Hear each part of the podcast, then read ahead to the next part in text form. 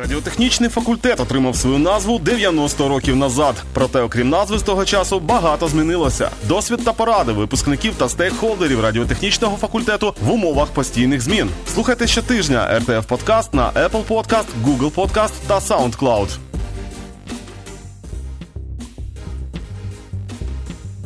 Доброго дня. Значить, Ми записуємо наш перший е, подкаст у вигляді інтерв'ю. І сьогодні в нас в гостях Роман Кравченко. А Роман Кравченко е, працює в компанії Qualcomm, так, американська компанія, але загалом з- за Австрії. Да? Ну, при, при, привітайся, так? я- Да, Здравствуйте, да. Меня уже представили Роман Кравченко. Я очень рад, что я первый у вас. А, Я работаю в Австрии в компании Qualcomm. Раньше это была компания ТДК, Эпкас. И э, я там работаю уже сколько, с 2005 года. Трудно посчитать, потому что я сейчас уже в более высоких материях общаюсь. То есть примерно 14 лет. Я так розумію, це розробка, да? ідей певних. е, Ну, Да, да, это прямая разработка высокочастотных компонентов по нашей специализации. Все секреты выдавать я не могу. Я подписывал бумагу от нашей компании. Это все очень серьезно, без шуток. Ну, я так е, розумію, що якщо ми говоримо про радіочастот- радіочастотні компоненти, да, то Qualcomm займається модемами, да, це якісь е, кола, тобто антенна, да, і далі пасивні елементи, які допомагають робити фільтри чи самі фільтри робити да, на високих частотах. Так. Ну да, я вам скажу, чуть-чуть преувеличили э, Qualcomm. Мы занимаемся не только модемами, мы занимаемся огромным э, номенклатурой электронных устройств. Мы очень сильны в патентах, у нас очень много идей, и у нас э, очень большое пор- портфолио э, комплектующих. Ну, Лично я занимаюсь в области фронтенда. То есть там, как вы и сказали, действительно антенны, фильтры и все остальное пасивні компоненти. А скільки треба часу, щоб с- спроектувати умовно на якийсь діапазон, там, наприклад, є там а, з'явився новий стандарт, так, скільки треба часу, щоб спроектувати цей фронтенд? От від початку, від е, Ну, ТЗ до закінчення. но это может быть только как очень быстро, так и очень медленно. То есть, в принципе, мы работаем во всех частотах, когда этого работали на разных частотах. Наработки есть. И Если просто переносить частоты на частоту, то есть можно просто уменьшать размер устройства, соответственно, со всеми законами. Но есть разные подводные камни, а, так как уменьшение не всегда соответствует нашим технологическим способностям. Ну, в среднем разработка длится одного простого, простого устройства там от, от месяца до двух, плюс производство, плюс измерения. Если что-то не так, идет доработка, дополнительное производство, симуляция, измерения. Но самое быстрое это пару месяцев. От пару месяцев до, до полгода. От е, ну я так розумію, що зараз всі використовують якісь системи автоматизованого проєктування. Да? У вас е, у вас так само чи все? Да, конечно. То есть мы не в каменном веке. Мы используем последние технологии для того, чтобы наш производственный процесс был достаточно быстр, потому что мы в мире бизнеса, в мире быстро меняющихся технологий, надо быть постоянно на пике, и именно для этого надо быть первым и самым быстрым.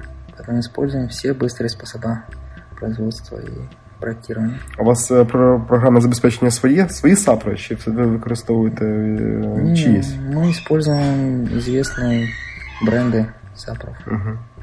А це, це не секрет які? Нет. Это HFSS, CST, AVR и подобные. А конкретно, наприклад, для того, щоб зробити фільтр, да? Що, що, що, що використовується? Ну, зависит от, от того. а, фильтр это планарная структура. Для него лучше использовать э, 2D или 2D э, симуляционную пр- программу. То есть, если, если включать к фильтру антенну, делать модуль совместный, то лучше использовать 3D программы, потому что они лучше для этого предназначены. Ну, рисовать проще в 2D, можно переносить в 3D, конвертировать. А які технології загалом ви- використовуються? Я коли давно, колись коли я був студентом, проєктував такий трак для мобільного телефона, да, там GSM 800, там 900, і ну, я бачив в джерелах, ну, звідки я брав аналоги, там навіть використовувались PAV, да, ну, це а- а- акуста Да. електроніка. Да. Да. Ви теж таке Сподіваюся. використовуєте, чи все-таки у вас е, щось уже інше? Ну, Чи Ну, там е, мікросмужки ну, смужки, там, чи... Такое тоже имеется, но занимается не наш отдел. То есть есть SOU, BOW, они работают в Мюнхене. Мы занимаемся больше многослойными технологиями, но это все мы можем комплектовать вместе. То есть один, один отдел разрабатывает, разрабатывает одну часть, другой отдел SOU, BOW, и мы потом цепляем одно на другое. А як розшифруєте Soul Bow? Soul? Ну, SOF есть Acoustic Waves и А, Bulk мгм. Acoustic Waves. А це якраз і є ці технології, Да, да? да, які- это эти, эти технологии. да. А на мікросмушу ну, на таких е, речах. Ну, вот эти, я же говорю, мы многослойные структуры используем. То есть, если просто microstrip использовать, необходимо только один слой. Но мы используем многослойный стрип. И, то есть мы берем э, структуру от, от 5 до 20 слоев и пытаемся в него монтировать все устройства. То есть та, та же, как и линии, если на, на очень высоких частотах, так и э, компоненты, LC-компоненты на более низких частотах. Я так розумію, що це вже щось схоже на чіпи, так? Ви робите фактично чіпи, мікросхеми, Да, так? с внешней, с внешней точки э, обозрения это смотрится как чип. Но если присмотреться, чип, э, он полупроводниковый, а мы работаем только на пассивных технологиях. А виготовлення, е, які там особливості виготовлення? Це фотолітографія, чи це може там навіть вже якісь 3D, 3D принтери, там, чи як воно взагалі, Ну, які это было бы технології? сильно дорого. Наше преимущество в том, что мы очень дешевые. Идет э, послойное наслаивание, то есть сначала идет слой керамики, потом слой металла, опять керамики, металла, набирается полный пирожок, и потом он в печи обжигается, как керамика, и, І виходить. и получается э, устройство. А от е, дивися, от коли ви про- проєктуєте, наприклад, е, от, аналоговий тракт, да, ви взагалі розумієте її призначення? Для чого ви його проєктуєте? Ну, Це може бути, от ви проєктуєте, ви розумієте, це мілітарі. Чи це ви чи так розумієте, що це е, е, потрібно, наприклад, для якогось 5G модема там чи Не, ну це- бывают очень разные клиенты. Бывают клиенты, которые, конечно, рассказывают. Мы пытаемся всегда вникнуть, для чего мы проектируем, потому что мы можем подсказать клиенту, какое решение может быть лучше.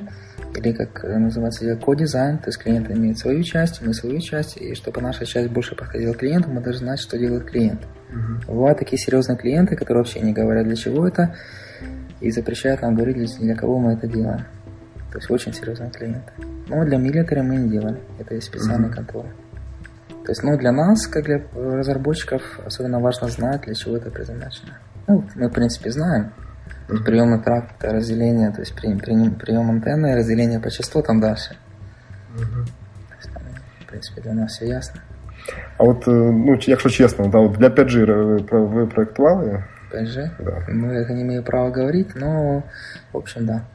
От, А які там особливості, якщо так от е, чисто в- вигля- ну, розглядати аналоговий ц- цей трак, чим відріз- відрізняється від 4G, наприклад, там, чи 3G? Що Да там по ничего. входу? Это, То же самое, это да? то же самое разделение по частотам. Инчи- просто инчи просто частоты. разные частоты, да.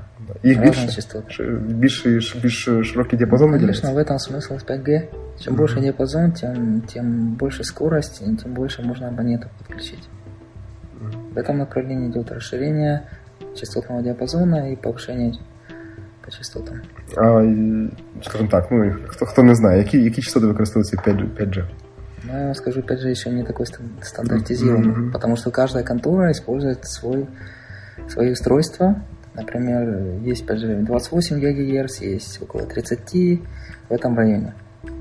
То есть я знаю Samsung или кто там, они каждый использует свои частоты.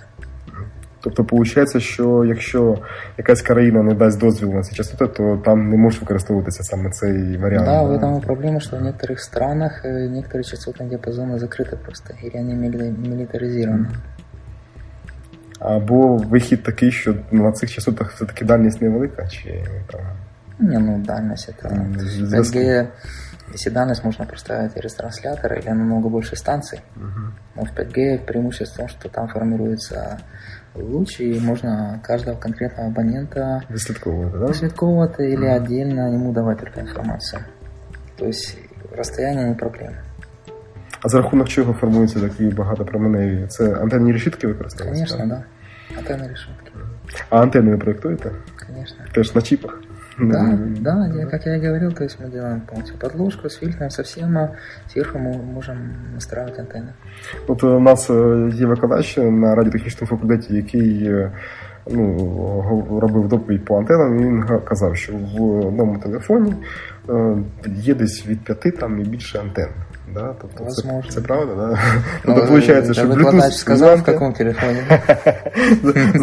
Обычно, да, зависит от того, сколько систем. Одна антенна на Bluetooth, потому что частоты совершенно разные. Одна антенна Bluetooth, другая Wi-Fi, одна, одна или две – это частотное разделение. То есть э, зависит от того, сколько систем поддерживает телефон. Тобто, якщо він універсальний і підтримує і такий стандарт, і такий, і такий, то Да, фактично на кожен цей стандарт має бути свій тракт з- зроблений або Каждая принаймні- отдельная частота одна антенна. Бывают, конечно, многочастотные антенны, широкополосные антенны, так пытаются уменьшить количество антенн в устройстве. Ну, это от производителя зависит. Ну а так, от е, є проекти, які тобі цікаві, а які тобі не цікаві. Для меня все интересны. Конечно. Ну, самые неинтересные, например, это очень простые проекты, которые раз-два сделал. Мгм. Там интересы особенно. То есть, а интересные, особо интересные проекты, над которыми надо подумать, что-то не получается, что-то очень интересное сделать, новое.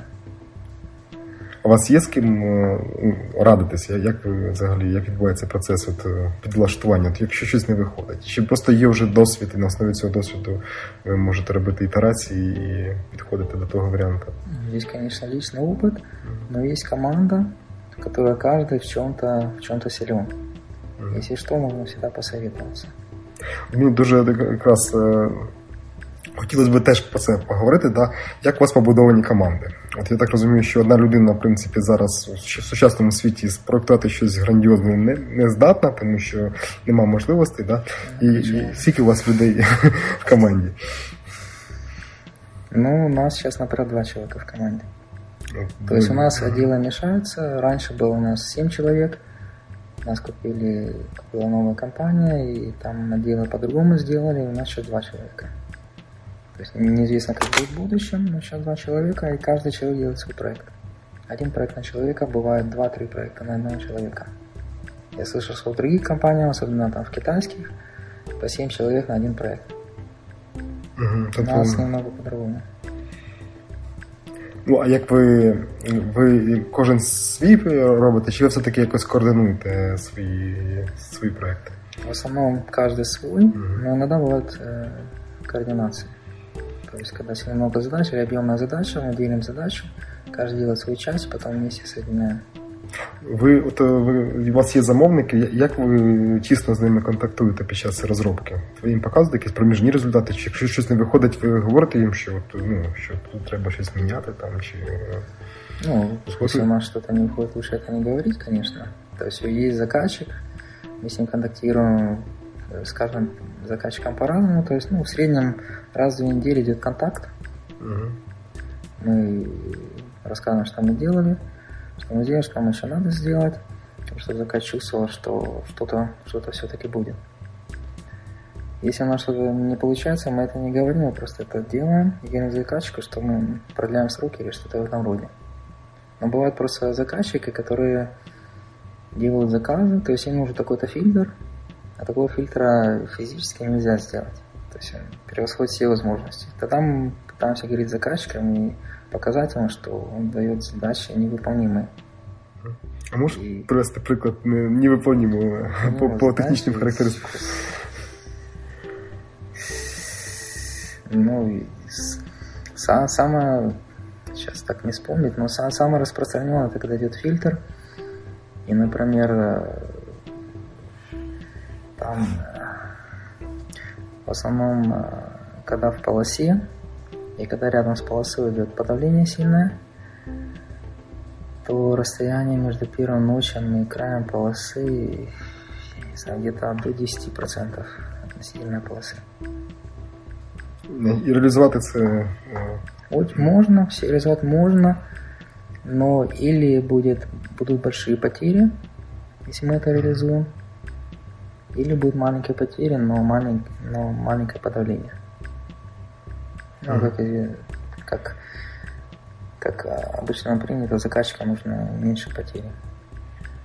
це як е, в приймачах сусідній канал, зеркальний канал, сусідній канал. Что-то в этом роде.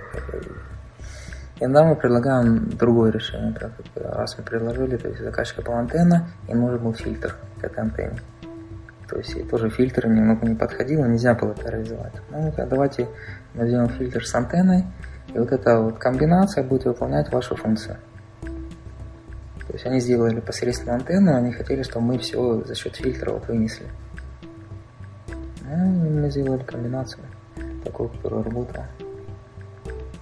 Просто заказчик тоже должен понимать, чем мы занимаемся, он должен понимать, что, мы, что вообще физически можно произвести Если он делает свою часть, он не понимает, как бы, если он делает цифровую часть, он не понимает, э, что люди могут сделать на в аналоговой части.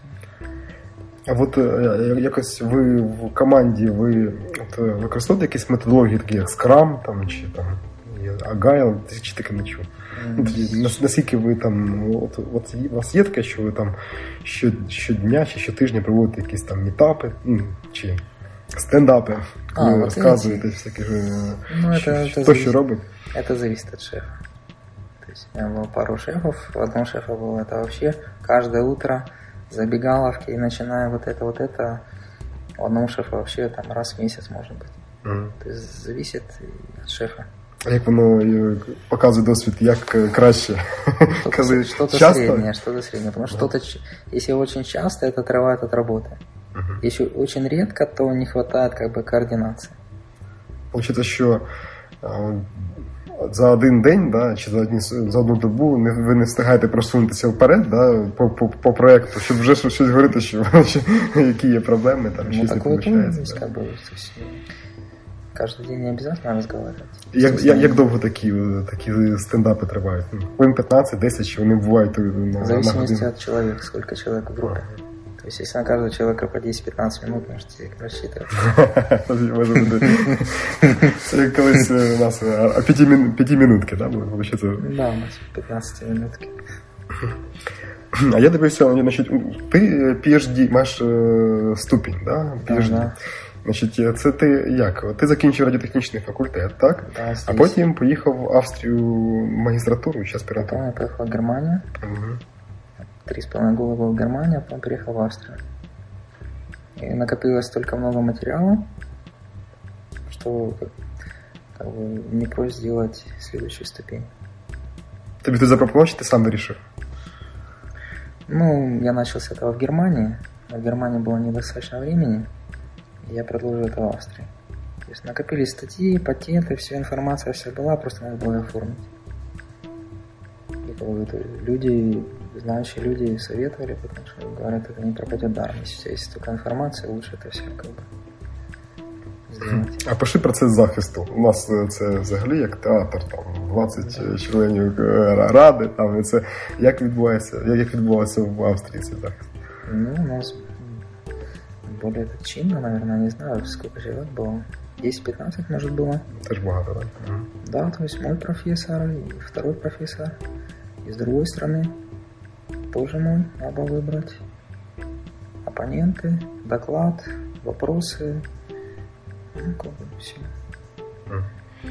А воно тобі що воно тобі дає зараз при, при роботі? Е, Чим ну так? Ти керівник, чи це воно просто в тебе більше зарплати? Ну, якось враховується в такій компанії, як е, Qualcomm? Ну, в Qualcomm мы не так давно. Поэтому в Qualcomm это еще надо посмотреть, как будет оно все учитываться. Но на моем как бы, определенном статусе это не особо повлияло. То есть это больше, больше как бы для академического статуса. А от е, е, м, ти сам казав, що у вас є сильний момент це кількість патентів, так? Да. Це якось е, с- поощряється, да? В, Да. Чи, чи, Это очень поощряется. щоб, щоб були, щоб ви В патентували. каждой, Да? в, каждой, в каждой компании, что я работаю, очень поощрялось. Но особенно в Qualcomm. А як це виглядає процес? Тобі треба просто дати ідею, і це все хтось оформляє. Чи ти все оформляєш сам, просто вони платять гроші і, і подають. Ну просто цікаво, бо я пробував колись подавати через КПІ, і я зрозумів, що я просто долаю бюрократичну машину КПІ просто так. Тому що тут хтось так захотів. Якби я звернувся напряму і подав би цей патент, це було б за один день, я би це все Но оформив. это, наверное, патент еще принадлежит КПИ или Так, нет? да, він належить Да, е, вот, да. КПІ, а я як е, спів м, автор, да, виходить. То есть у нас то же самое, как патент перенимает фирма у тебя и действует с ним дальше. То есть, ну, патент должен сам все организовать, все оформить, все описать, направить дальше в патентный отдел. После этого они занимаются сами. То есть ты подписываешь, что патент принадлежит фирме, они занимаются сами, ты получаешь какую-то премию, и если это идет в производство, тоже там какие-то капают проценты. Получається, що а, в- у компанії є патентний відділ, да? Да, как у каждого. Да, я розумію. А от наскільки вони допомагають? Вони Чи не, не ставлять бар'єри, да? типу, щоб не ви. м, Чи дійсно там є винахід, чи дійсно там буде потім роялті, там, чи, чи ви все-таки. Ну, зависит от патента. Есть просто разные патенты. Я слышал, когда такого не делал, я слышал, что есть патенты, что кто-то взял один патент, по- подкрутил одну гаечку, сделал ее не квадратную, а какую-то круглую, и это новый патент. То есть это как бы полнейшая ерунда. Фирма очень поощряет патенты новые, которые какое-то новшество. И, во-первых, это. А во-вторых, для фирмы патенты это как бы их защита. То есть фирма может производить без каких-то ли- либо издержек. То есть никто не придет к фирме и скажет, что вы производите мой продукт или еще что-то. Фирма покажет патент, скажет, вот смотрите, это наш продукт. Ну, это плюс для Мгм. фирмы еще, если очень хороший продукт, кто-то будет производить, то фирма будет получать с этого еще роялти, или как это называется. Буває таке, що, що передається да, в якісь третім компаніям. Да, лицензия дается. Да. Добре, а, а ти від, від твоїх патентів було, було ро- роялті для компанії? Чи ні? да, небольшие. Да? А, цікаво. Не от всех, конечно, к сожалению, не от самых интересных, потому что самые сложные интересные патенты как-то еще лежат. А именно от каких-то мелких, которые можно быстро производить и быстро получать деньги. Мгм.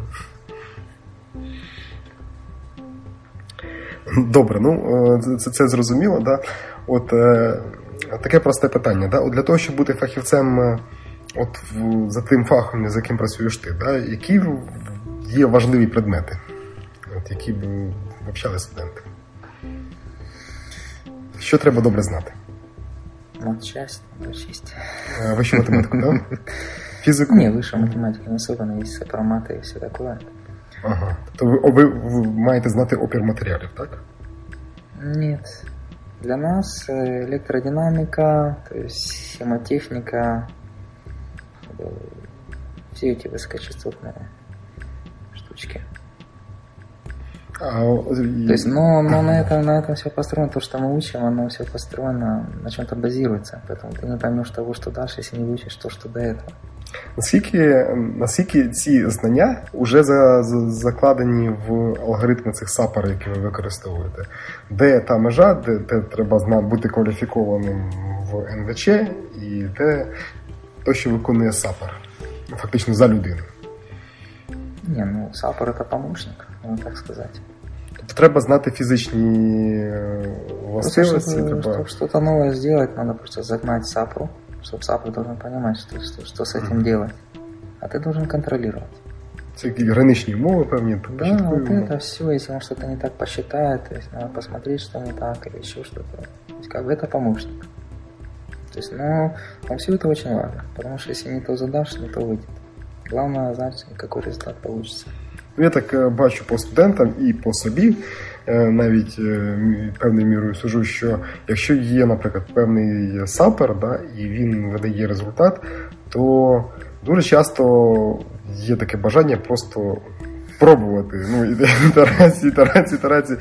Наскільки в тебе швидко виходить отримати результат? От буває так, що ти задаєш параметр і одразу результат? Чи все-таки треба і, і робити ітерації? Так бывает, но очень редко.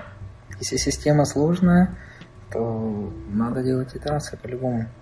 Потому что не все моменты учтены, есть паразит, паразитные какие-то эффекты, еще что-то. То есть как бы задаешь грубо э, все, всю вот эту систему, потом оно считает, и ты потом это все под- подбиваешь. Я так розумію, що тут дуже велике значення має матеріали, з яких буде потім виготовлятися. Наскільки сапер точно ці параметри, взагалі, нас- наскільки якісно ці матеріали, які ви використовуєте, е, потім відповідають реальності. От Ви там рахуєте для одних параметрів, а потім раптом приходить трошки те, що відрізняється. Ну, это, Там епсилон, там ще. это дело опыта. В принципе, материал, если он начинает производиться, он примерно одинаково производится, Плюс-минус, есть оговорки. Ну, па- пару тестовых запусков сделать на простых структурах. Тестовые структуры, которые определяют э, эпсилон, другие параметры материала, потери, все такое.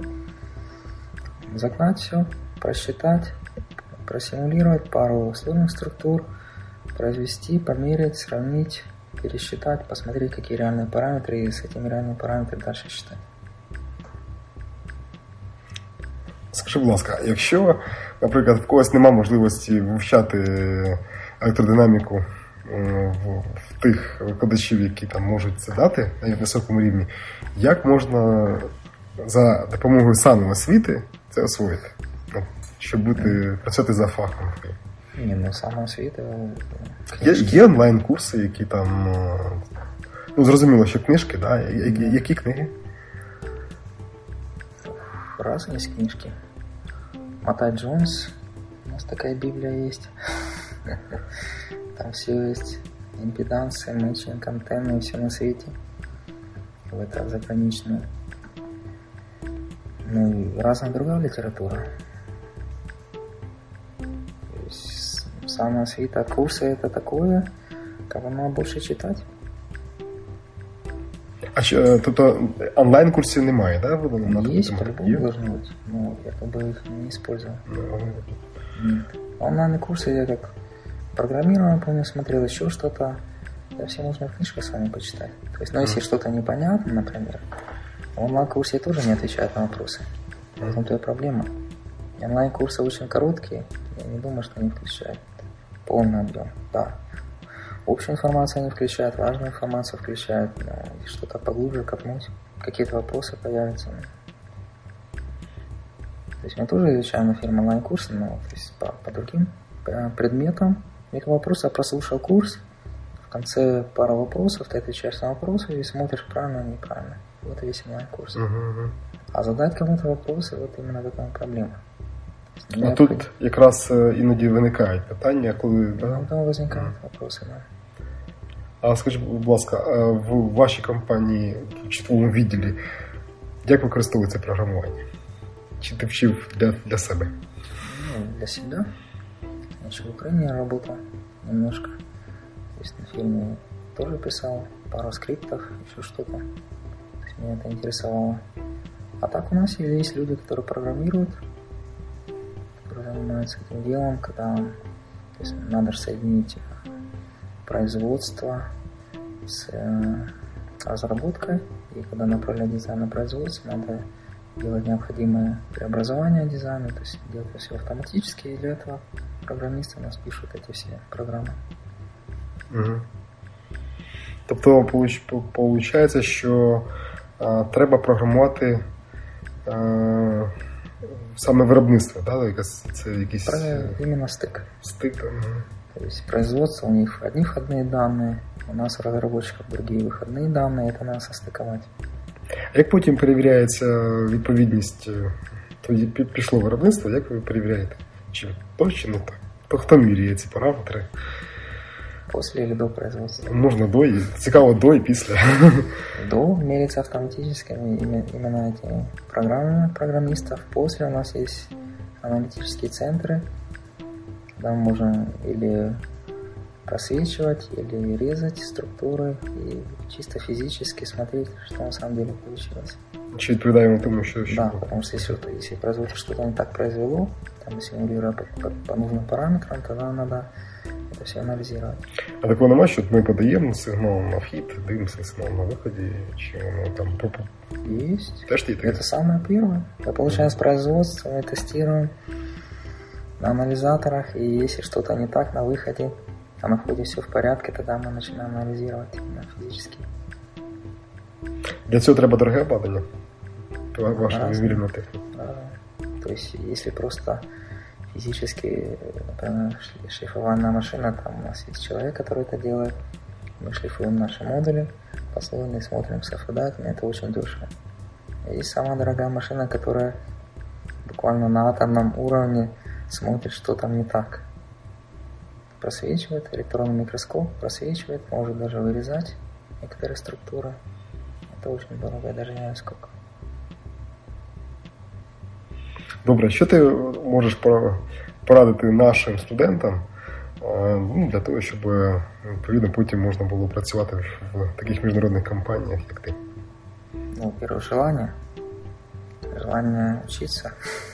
Потому что без учебы ничего.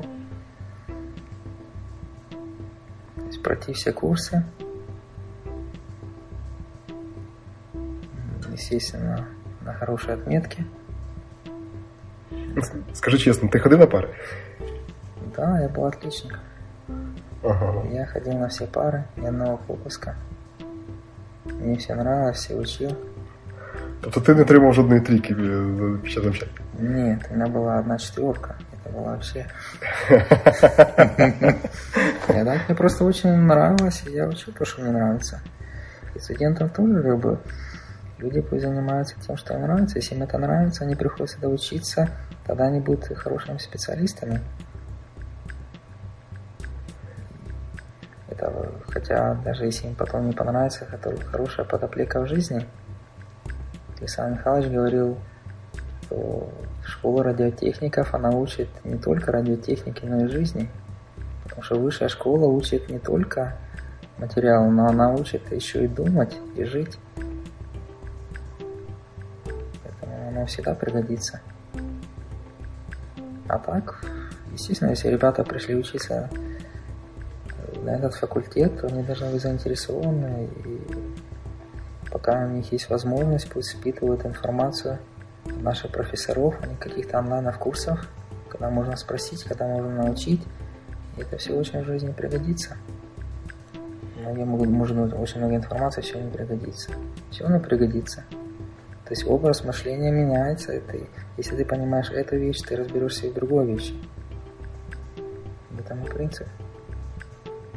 Добре, що ти можеш порадити для викладачів? От, що зараз взагалі саме таке передове, куди рухається це, е, вся наша радіотехніка і що взагалі очікувати в, в майбутньому?